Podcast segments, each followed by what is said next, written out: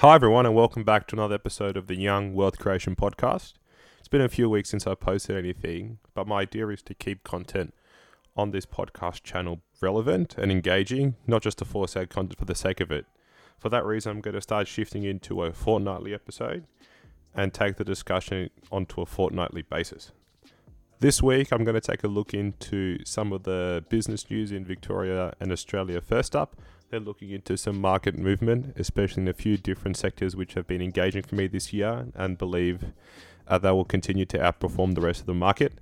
Then later on, we're going to have a deep dive into the world of blockchain and cryptocurrency. I believe it's a sector that's prone for growth, especially times in economic depressions, and therefore has a spot in everyone's portfolio.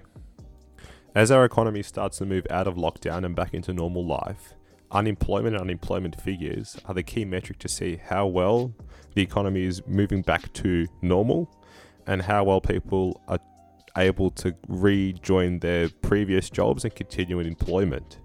Sadly, unemployment has nudged higher in September up to 6.9%, with another almost 30,000 people out of work. For the second consecutive month, Australia's labour force outperformed expectations, although underemployment and youth unemployment continues to worsen.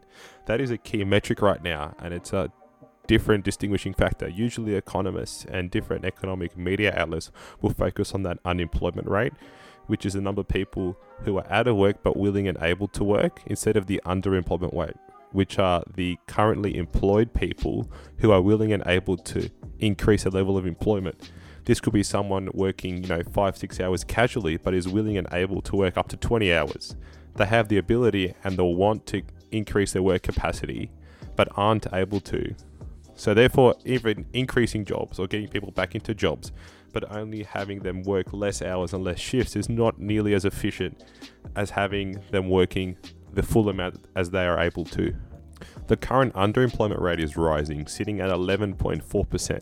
I still don't think this is accurate and clearly underemployment must be greater than 11.4%, especially looking at the current economic climate. Uh, those data metrics will start coming out more into the future. Over the last month, there's been an increase in 8.7 million hours worked, but clearly that's not a representation of what's going on in the economy right now. The Reserve Bank Governor Philip Lowe said a recovery in the Australian economy is now underway, quote unquote, but the shape and nature of it remains highly uncertain. The federal budget projected that unemployment would reach 7.25% by 2020 2021 and delivered more than $30 billion of tax concession to businesses and 18 billion of income tax concessions to household in order to spur the economic recovery by lowering that taxable amount. The key metric that I want to see here is there is now around half a million people under the age of 35 losing their jobs in the early stages of the coronavirus pandemic, and around 300,000 of those people still out of work in August now. It's that metric of the younger people, more inexperienced workers, uh, not having high roles in businesses. Those are the people that aren't able to get back into work, but those are the income earners that will continue to be able to provide income for the economy and continue to drive economic growth into the future. So it's that category of people, even younger, closer to, to 20, 25 year olds, which will be in the economy and contributing to uh, tax revenue for the government for generations, but still isn't able to get back into work and find those jobs that they previously had. The government is starting to implement different fiscal policy measures, but it's still that younger category of people that have been impacted the most. We're seeing that the Victorian underemployment rate is much higher than the rest of the country at 14.9% recorded, but it's still the younger people who are unable to get back into jobs. Thankfully, the government is put in some sort of policies to help the younger people get back into work with $4 billion of youth wage subsidies to help younger people find employment again, especially that apprenticeship subsidy, which was implemented into the new budget.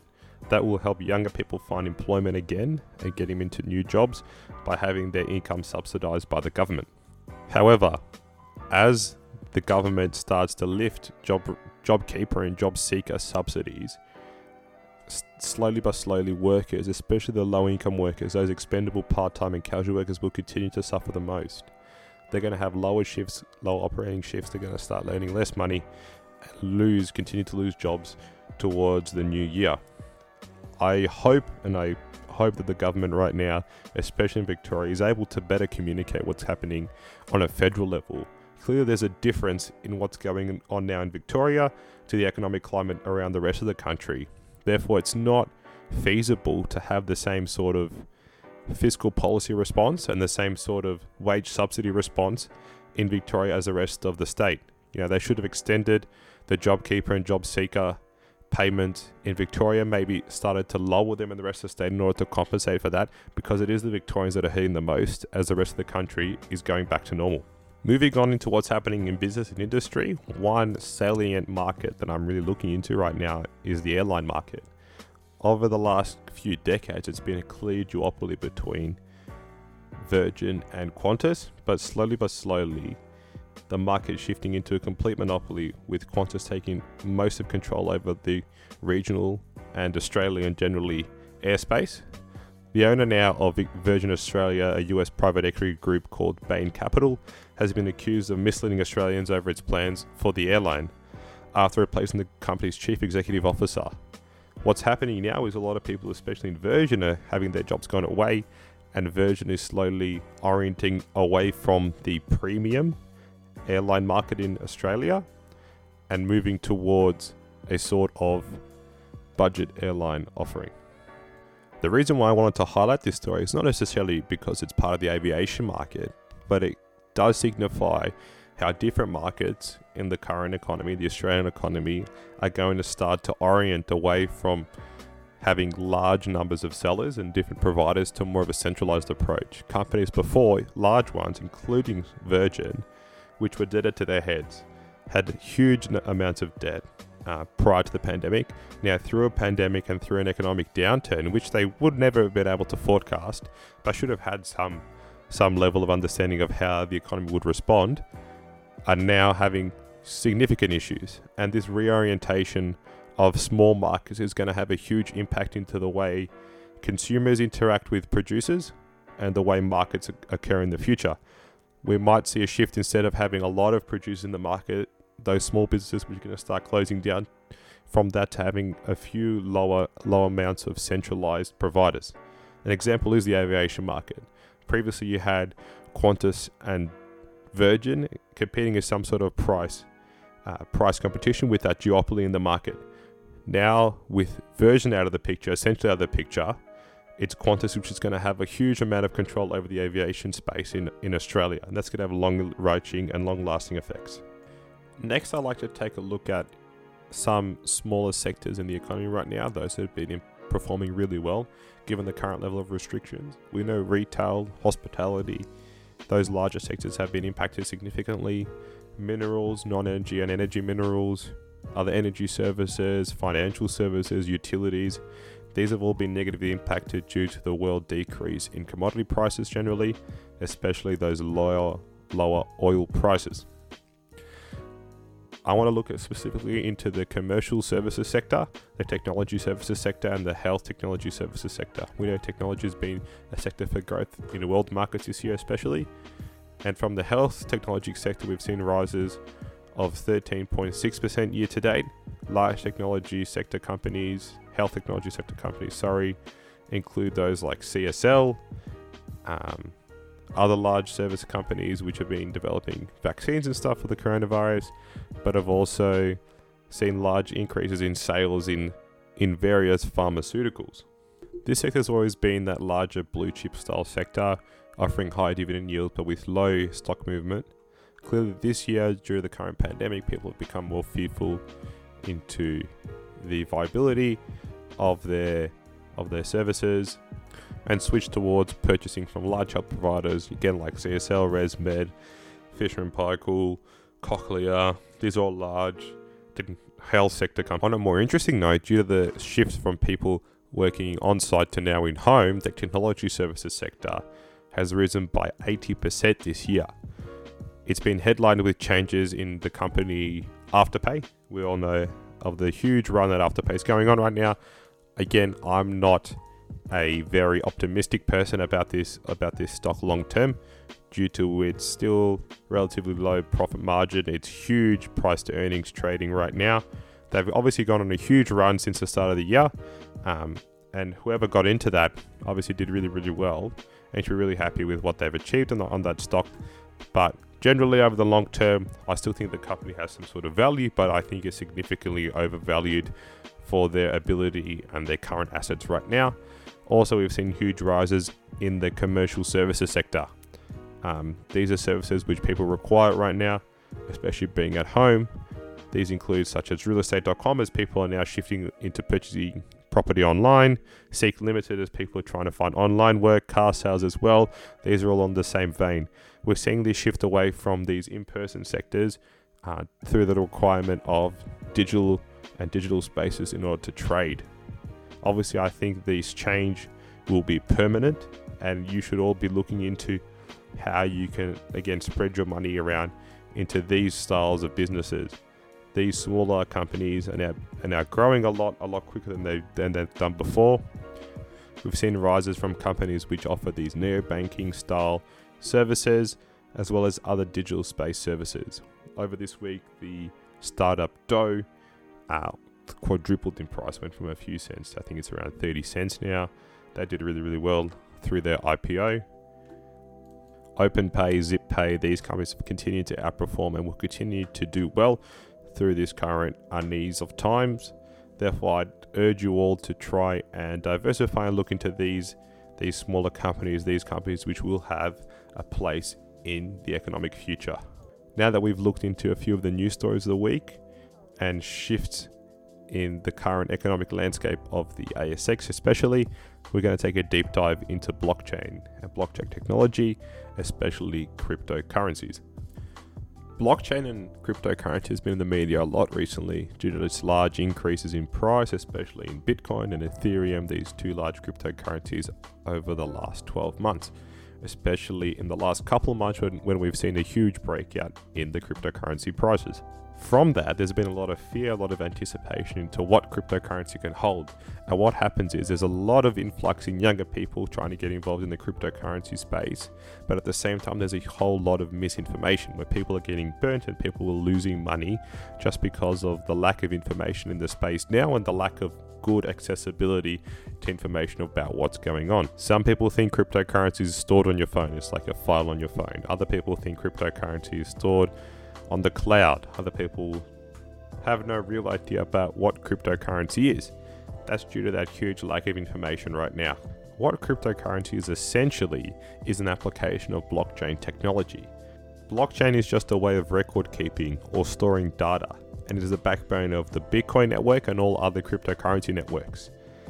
There's a good chance it only makes so much sense as we don't really know what this data technique and this data gathering technique is what essentially blockchain is it's a distributed, decentralized public ledger.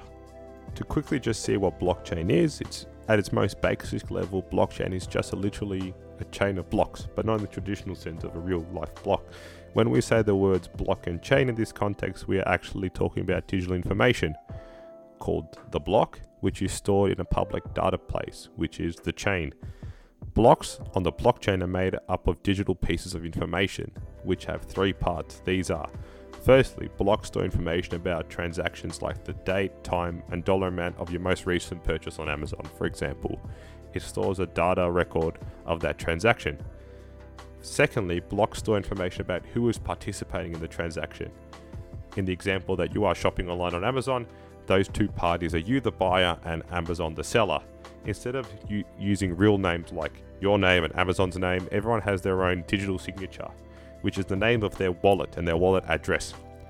Thirdly, blocks store information that disguises them from other blocks. Much like you and I have names to disguise us from one another, each block stores a unique code called a hash that allows it to, to be told apart from any other blocks. Hashes are cryptographic codes created by specific algorithms. What these essentially do, it allows any given person to search up on the blockchain based on that unique hash to see the data from that block and to see that transaction take place. From this blockchain database, strings of data can be collected and thus transactions can be recorded. That's the basis of the blockchain and cryptocurrency technology. It's a way of recording transactions publicly, which is open and secured by the network itself. The use of this technology has many applications. Cryptocurrency is one of them, but data storage is another big one of them. So we see data storage businesses as well starting up through the blockchain space, such as ones which let you store your data on the cloud, ones that to record data in real time, which is trustless and secured, but the largest use of the blockchain technology right now is the cryptocurrency space. Currently, there are millions of people around the world who have a portion of Bitcoin, which is just one form of cryptocurrency. It's the largest form of cryptocurrency. It's been around for the longest in terms of the cryptocurrency space, but blockchain itself is an old technology started in the late 20th century. With this trustless profile of the cryptocurrency space, these digital currencies serve as a way of people to have some sort of trust in the banking sector. In some third world countries and smaller economies, there, there have been issues of hyperinflation, such as Venezuela and Argentina. There are places around the world also where people don't trust their banking system. We saw a huge uproar happening in Lebanon, where a lot of people were unable to access the banking space, where there was complete civil unrest about what was going on there. Previously, in around 2010 2012, there was issues in Greece where people could only take 50 euros a day out of the bank. Blockchain and digital currencies remove this risk. It ensures that the protocol is trustless. There will never be a barrier to entry into the cryptocurrency that you own, given that you've stored it properly, it's in your wallet properly. No one's going to be able to take that away from you. And for a lot of people, it's a way to liberate themselves, to detach themselves from the centralized banking system that occurs right now. Although this seems good and all, there is a huge expectation that Bitcoin and digital currency might not have the legs that we might anticipate of.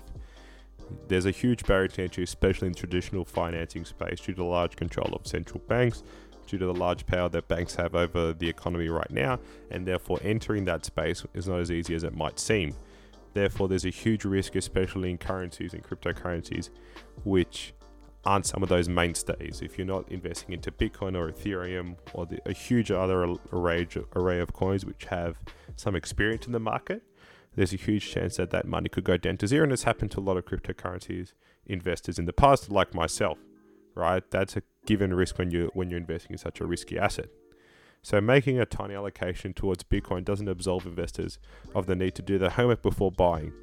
They should get schooled on digital assets as well as the under, uh, underlying blockchain technology itself, then see if blockchain and cryptocurrency is a space for them.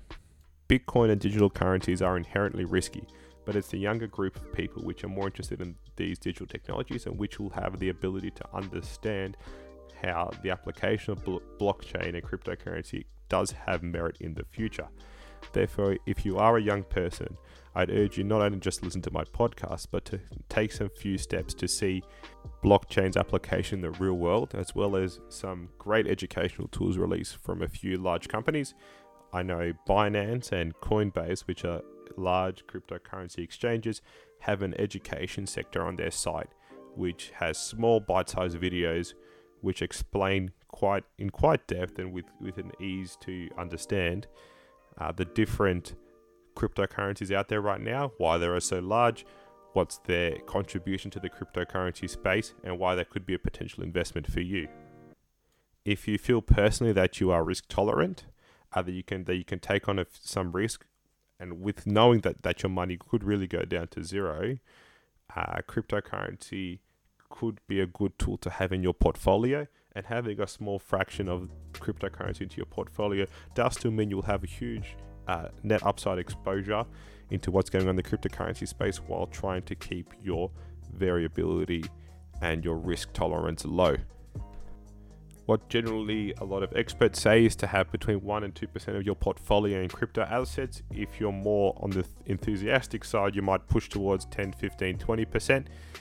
But that small allocation is appropriate for young professional and young professional investors who want to have exposure to this new space, this is a new asset class. It's uncorrelated to any asset class right now.